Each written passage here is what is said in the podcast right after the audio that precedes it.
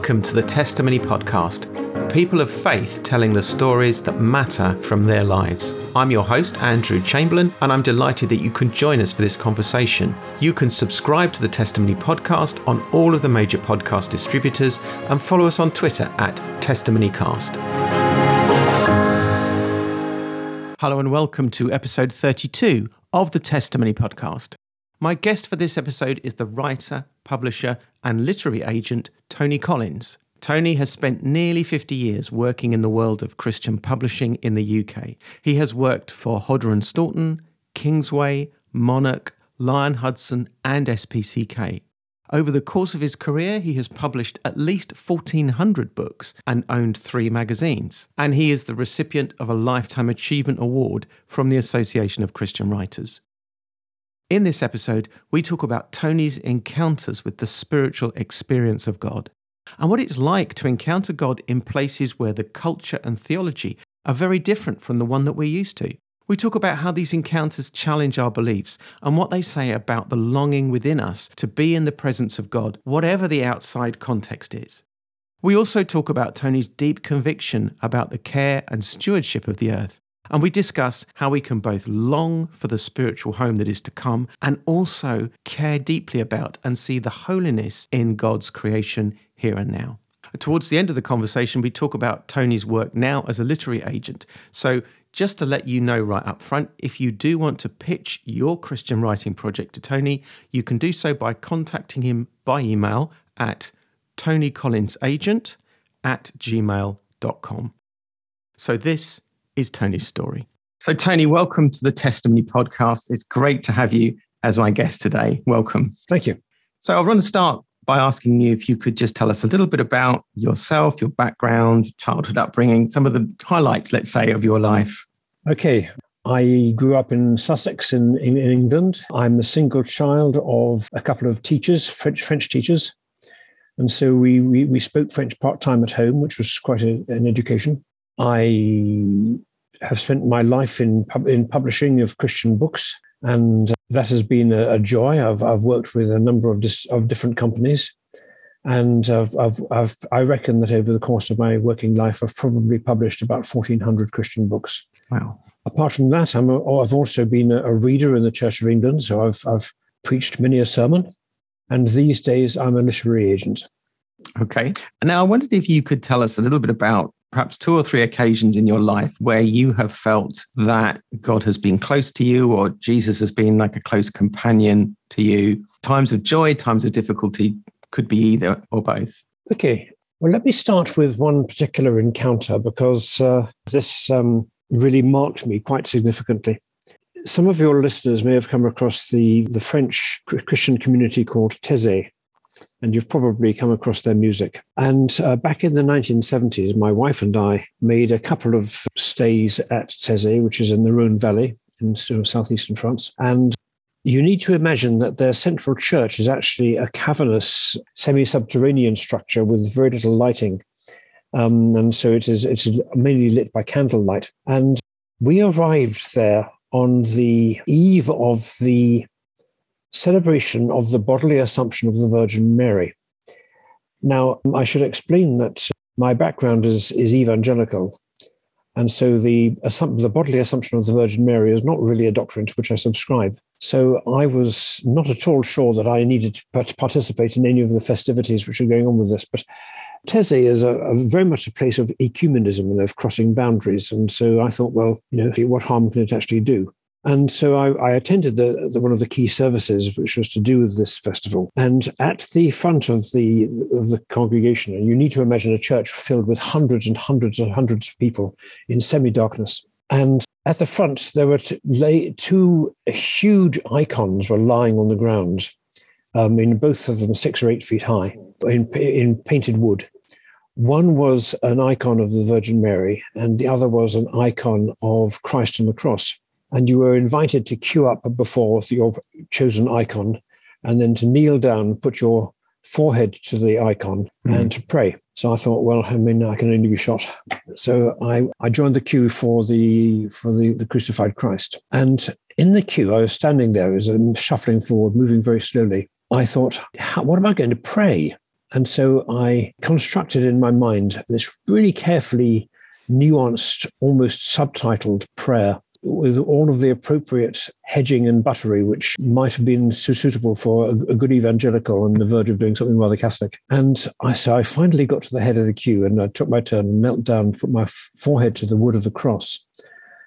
And it was as if a trapdoor had opened in my mind and my mind was flooded with light. And I could just hear the Lord laughing heartily and saying, Tony, what do you think you're doing? Just come and enjoy me. And I just walked away from that moment, absolutely walking a foot off the ground, just feeling as though mm. my entire set, set of presuppositions and priorities had been completely swept aside, and that this encounter was what the whole thing was about. And all of the all of the, the, the doctrines and the constructs were, were secondary to this. And so that was that was a really important moment. Mm. Okay, run the clock forward the best the better part of 50 years about seven years ago, I undertook the Camino de Santiago. I walked the, the, the pilgrimage of St. James. The, I did the Camino, which is as, as, it's called, which is a route between the French border at Saint Jean Pied de Port and the city of Santiago, which is a, a route of about 490 miles across northern Spain running from east to west. And I walked the whole distance carrying my pack. And um, this was a, an adventure in itself. And if people are sufficiently interested to explore this further, then I did actually write a book about it called Taking My God for a Walk. At any rate, there were two particular things which happened on that Camino which show um, are further answers to your question. Because I had gone to look for sources of reverence, to find places where the, the wall between the spiritual and the, and, and the mundane were, were thin. Mm. Places where you might possibly encounter something of the divine. And there were several places, several things which happened, which I was quite taken aback by. One is that the the Camino is um, features many shrines to people, usually to people who have died in the process of pilgrimage. The pilgrimage has been going on for over a thousand years, so it, it has changed the infrastructure of northern Spain. And there are many, many shrines. And these places are often marked by pebbles or by photographs or by messages for coming pilgrims coming afterwards or by pieces of jewelry. And I found these um, shrines remarkably moving because they were they were actually folk spirituality. You know, I think my younger evangelical and more snotty self would have rather dismissed them as no more than folk religion. But as a, as an older and tireder Christian, I was actually prepared to see them as, as expressions of, of reaching out to the divine. And this particularly happened in relation to the Cruz de Ferro. The Cruz de Ferro, which is translated as the Iron Cross, is the highest point on the Camino. It's, it's, it's part of the mountains of, the, of that region, and it's it's, uh, it's uh, rather higher than Ben Nevis. You know, you are really talking you're, you're, you're well up into the sky. And I I came across this uh, Cruz de Ferro at about eight o'clock one morning, uh, deep in the mist. And the tradition is that you take with you from your homeland a pebble to lay at the foot of the cross, of the, of the Iron Cross. And so I had a pebble with me from Hastings Beach, where I live, uh, which my stepdaughter Hebe had inscribed with the Coquille Saint Jacques, the, you know, the scallop shell, the, the sign of the Camino. And so I had this with me, ready to lie, to lay at the foot of this cross. But when you get there, of course, this tradition has been going on for decades, for centuries. And so the, the site is not just a, a few little pebbles at the side of at the foot of a cross. It's it's tens of yards across it's this enormous cairn of, of rubbish, basically, because people have left not just their pebbles, but also plastic toys and belts and pieces of jewelry and photographs and trinkets and mementos of all kinds. And at one level, it's just a junk heap. But at another level entirely, it is a completely holy place because you have to get there, you have had to walk many, many miles. You hmm. can't get there on by car. And the, the, the, the spot is um, I, I think it is hallowed. It is a place where no matter what your background and what your status in life and what your aspirations for the future, you can pause and pray. And I, I, stood there absolutely stock still in the swirling mist for about 10 minutes, just absolutely wordless. And then, just to complete this narrative, when you get to Santiago Cathedral, in the crypt beneath the altar in Santiago Cathedral, there is a very special place. It is meant to be the, the resting place of St. James, which is a story I, I won't go into now, but um, probably rather spurious. But there is, it is nevertheless, there is a sarcophagus Mm. It is bathed in soft light, and there is a rail uh, where you can kneel. And bearing in mind that, um, again, basically, uh, you know, my skeptical self, I didn't really believe in the whole thing. But nevertheless, underneath the altar, that is a place of intense spirituality. It's a place which has absolutely been drenched in prayer for centuries. And no matter what the left and right and the, the facts of the matter are, the, the Holy Spirit was present. And so I knelt down and prayed. And it was this, as if that same trapdoor, which had opened in my mind all those years ago in Taizé, flung open again, another burst of light, you know. And I, I mean, I, it is one of my joys in life to have given so much amusement to the Almighty. Um, you know, he said, Tony, what the dickens are you worried about? Just enjoy my presence, just be part of this. And so uh, that was, that was, a, I think, a, a, true encounter with the divine. Mm. Mm. I wonder why why you think it is that we so long for those moments of kind of transcendent contact with God, of experience of Him, of being in a hallowed space, you know, where being in those places, as you'd said, where the veil between the physical world and the spiritual world is thin. Why why do we long for these places? I think it is probably because it is meant to be our natural state. Mm. I think that we allow the the besmirching of ordinary day to day reality to get in the way. Uh, the our ambitions and our fears and our hungers distract us. I mean, that is that is only the only answer, answer I can really give. But I will tell you about a more daily and much more quotidian kind of holiness which I've encountered. Mm. Before we started recording, I mentioned to you that I was a keen environmentalist, and in fact, I'm a member of the Green Party. And I have found a holiness in my work for environmental causes, which I had completely not expected. I found in, in working to, to preserve the, the, the, the planet which the Lord made and which He declared to be good, I have found something of the divine in that. And I have never been at my more comfortable than when I've been praying for my colleagues in the Green Party. And so, yes, that that has been a, a completely a, a complete revelation. I wouldn't have expected it. I got involved out of conviction, but I've stayed yeah. out of delight. I'm, I'm struck by the two things which you've talked about there. You've talked about holy space and coming into the presence of God and being encountering the Spirit. So the the spiritual world, which you say is has something, there's something of that, that that is who we are. That's what we long for but also a respect for and a reverence for an acknowledgement of the stewardship of the world, mm-hmm. a very physical place. So how how do those two things work as they should together? How should we, as as children of God, work with both of those things? I think that it is appropriate to treat the natural world as holy. The Lord made it and saw that it was good. And something of the divine is, is, is, is available to, to, to the seeing eye in the created order. And if you lose your capacity for marvel, if you become indifferent to the created order, then you are shutting your eyes to the divine. So there is something of there is something of the divine in, in the physical world around us. I'm increasingly coming to the view that you can see the fingerprints of God. Okay. Are there any other instances that you can think of where uh, you feel as if God has been with you, perhaps in in difficult or trying times? Yes. Okay, a little more background. For the first seven years of my working life, I was with Hodder and Stoughton, and I was looking after their religious publishing division by the end of that. And then I had the opportunity to meet a publisher from Brazil who was looking someone to take over his publishing operation in Brazil so that he could go and rescue another publishing company in France. And so basically, they were publishing Christian books in Brazil in Portuguese. And my wife and I were both were modern language graduates, mm. and we thought this sounded like something of the Almighty. So we investigated it. And what it ultimately came down to was that we spent two years training at All Nations Christian College to go to Brazil. We left, so I, I left my job. We had two young children at that point.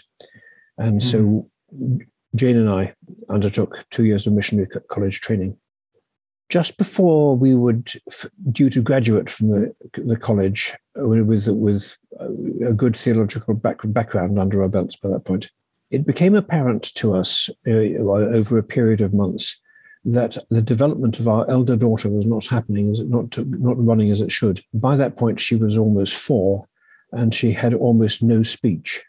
She had been very late to walk. She, she was nearly two before she walked, and her speech was very fragmented. And so we would, we took her to a, a variety of, of um, specialists who told us that basically she was a slow learner. She was at the bottom end of the of the gene pool when it came to uh, to, to, to, development.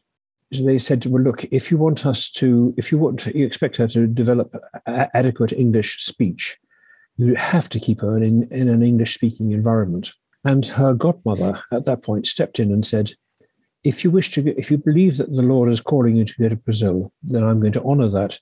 I would be willing to take your daughter from you and to raise her as my own child." And my wife and I were terribly grateful for that offer, but we it, but it crystallized in our minds the fact that we simply couldn't do that. Mm. We hmm. could not make this mm. choice on behalf of our daughter, mm. and so um, we we abandoned our plans. We let people down, and we were. I was on the dole. I hadn't have a job. We'd finished college. All of our friends from college had moved off to beyond, go to the mission field, hmm. and we we didn't know what to do next. And at that very low point in our lives, a postcard arrived from my former boss at Hodders, who was a personal friend, who said, Tony, the Lord is no man's debtor. The Lord is no man's debtor. In the economy of heaven, nothing is wasted. And I believe that to be profoundly true because ultimately I did get a job in publishing and I was able to put to good use all my years of mission studies. Mm. And I have published dozens, if not hundreds, of books connected with Christian mission since then, which certainly would never have happened if I had not gone to All Nations. And the the gentleman who ultimately took the, took up the job of running the publishing house in Brazil has made a spectacular success of it. He's he has been in post for all his working life, and he's you know the in the economy of heaven, nothing is wasted. Mm. You know, mm. so you know the resources were put to, to, to to fresh use. I mean, I guess this touches on a number of issues which people, I think, struggle with. So there will be people listening to this who things have happened to them that they can't explain, things, things which they think God has called them in one direction, then it's all been seemingly ripped apart, or, or you know, the rug has been pulled from under their feet, as it were. I know you, you've explained some of this, or you, you've alluded to this in your answer, but how how does one live with an incomprehensible thing which seems to run counter to what one thinks one is being called to? Okay, I'm not a pastor and neither am I a psychologist, um, but I can tell you how I do it, mm.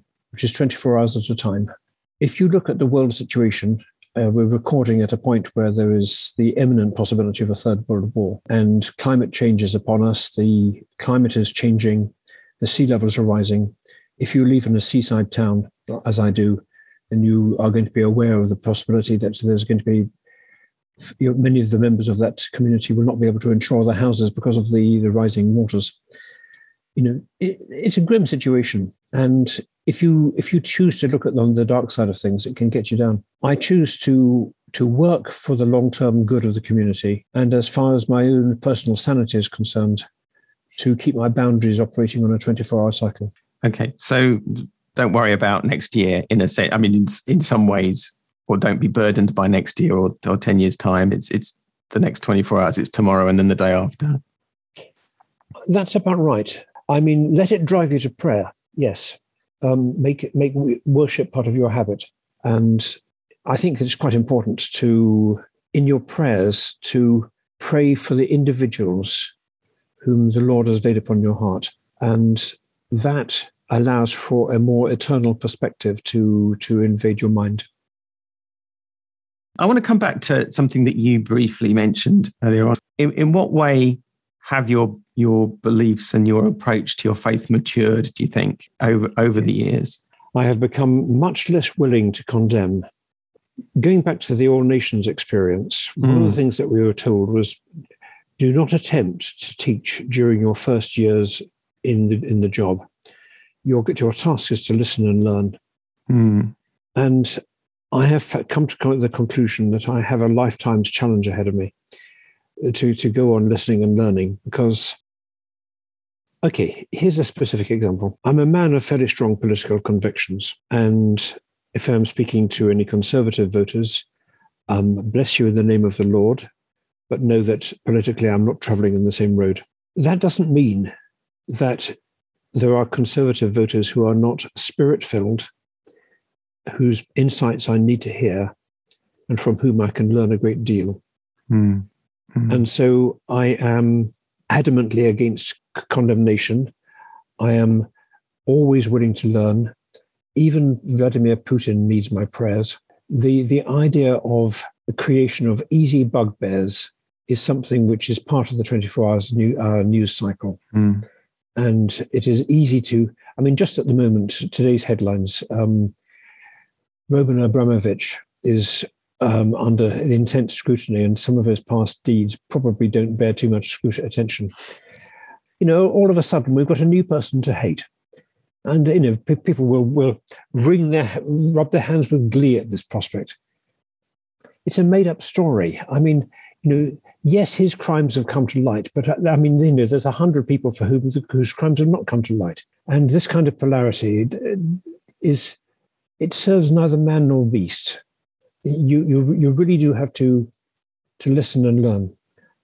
As far as my theological thinking is concerned, I have grown skeptical of my own capacity to understand. I'm less and less willing to to run a, a, a theological law, uh, may the Lord forgive a, a biblical set of rules over anybody's actions and say thou shalt not pass you know this is of you this is this is of satan mm.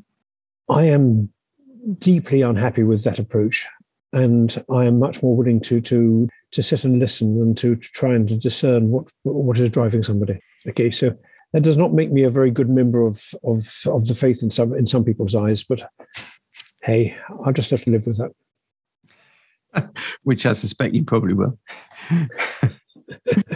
I mean, it's it's interesting because I, I, I think you have touched on something there in in your answer around perhaps trying to understand people's motivations and why people say certain things or do certain things before you condemn them or before we judge that it is actually worth understanding the context in which somebody lives and does a certain thing before before casting the stone, as it were. Yeah, that's right. By and large, I've given up casting stones.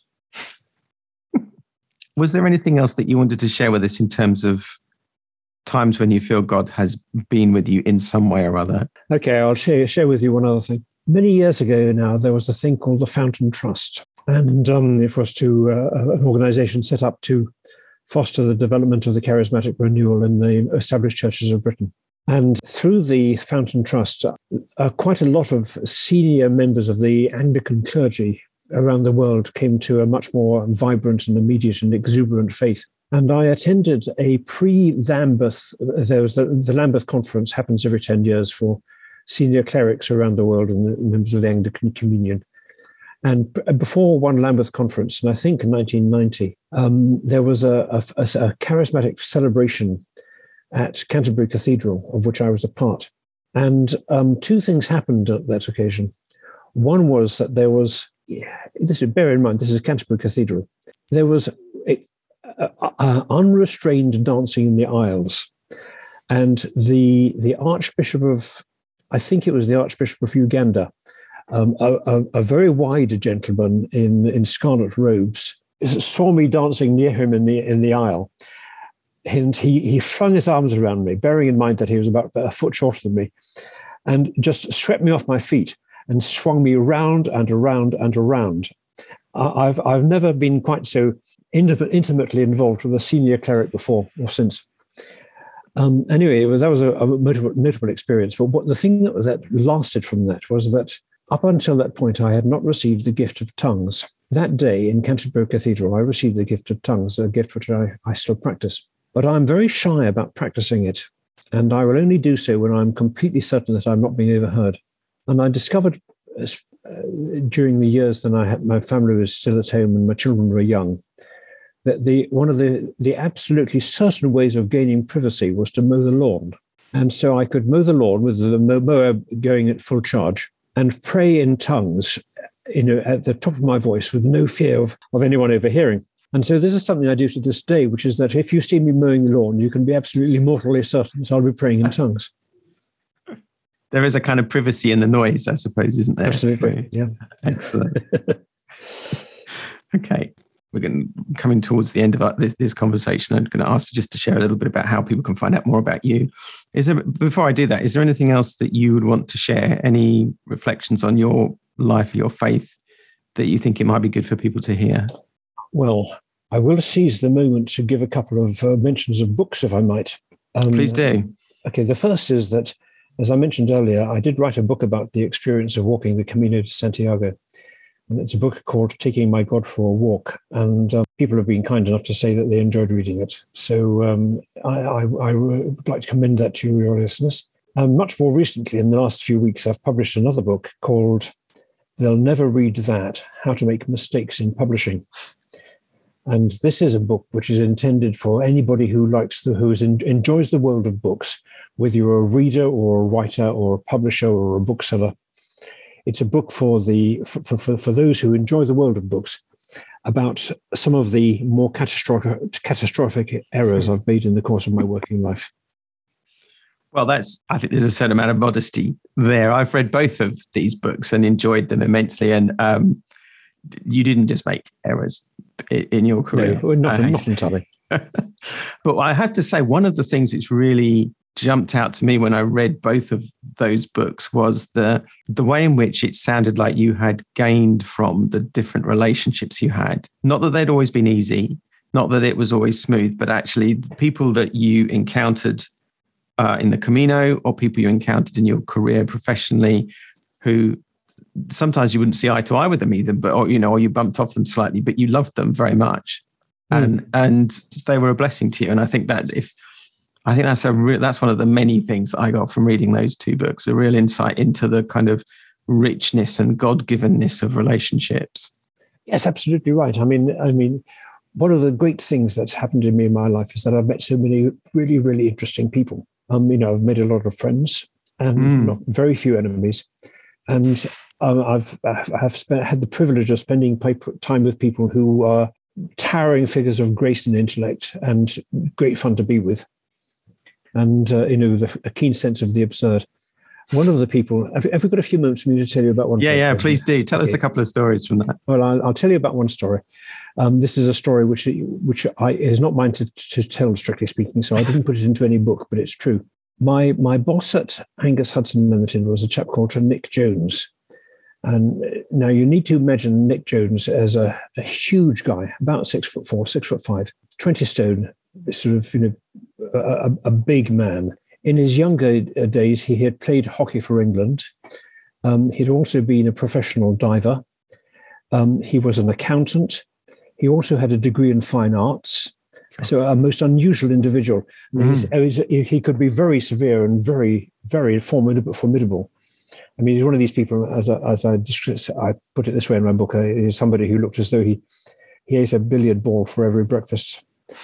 Um, anyway, Nick was a man of, of immense jollity and enthusiasm, but his past life, before his, his conversion to the faith, he had been the axe man for the right hand man for Robert Maxwell. And there was an occasion when Maxwell had the contract to print the Radio Times. And um, so uh, back in the days when the, the, the, the, before this is really before digital printing came in, all of the plates for the Radio Times were, lo- were locked and mounted on the drum. And then the print unions went on strike for better, better, better wages. And so Nick Jones and Robert Maxwell put their heads together. And uh, Robert Maxwell went to the front of the factory and negotiated with the union leaders. At the back of the factory was a wall, and behind the wall was the print machine. And Nick Jones commandeered a bulldozer, drove straight through the back of the wall, loaded the print machine onto the, into the hopper of the bulldozer, and drove it away. And the Radio Times was printed on time, and the wages were not increased. Um, so this was the man that I worked for.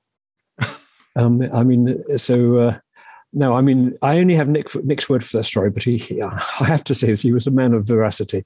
So I believe that I believe that, that to have been the case. But as I say, this is not a, this is his story to tell. I mean, he's now dead, be, been dead for several years, sadly. This is not a story you will find in print. No, no, and uh, it'll it'll have to be you that tells it now, won't it? I think, or or well, somebody just else. Wait, wait until you get to heaven. My old my old boss Edward England at at Hodders. Mm. used to say that um, when he got to the pearly gates and St. Peter put on his bifocals and opened the Lamb's Book of Life, Edward's question would not be, "Is my name in the in the Book of Life?" but "Who published it?" now you do actually talk about him a little bit in your book, and obviously, um, you know, a guy that you had a lot of respect for, and and somebody that I suspect you learned one or two things from. Oh, huge amount. Yeah. okay, so um, yeah, if people are interested in finding out a little bit more about you, Tony, then how would they do that? Okay, if you want to make contact with me, then I'm very happy to give my email address, which is tonycollinsagent at gmail.com. tonycollinsagent at gmail.com. Tony Collins agent at gmail.com. Okay. Yeah. And um, are you are you open to people who want to send you material? I mean, the, the critical thing is that I really specialize in Christian books these days. When I set my mm. stall out as an agent, I thought I would be handling all kinds of novels into the general market, for example. But um, my uh, my skills and my contacts are really in the Christian sector. Okay, so if if somebody has a, a manuscript project they're working on, a Christian book of some kind, then you might be interested in seeing that. Sure, very happy to consider it. That's great. Okay, then. That's, okay, uh, thanks very much for your time, then, Tony. Okay, thank you. Thank you for listening to the Testimony Podcast. You can subscribe to the show on all of the major podcast distributors and also follow us on Twitter at TestimonyCast.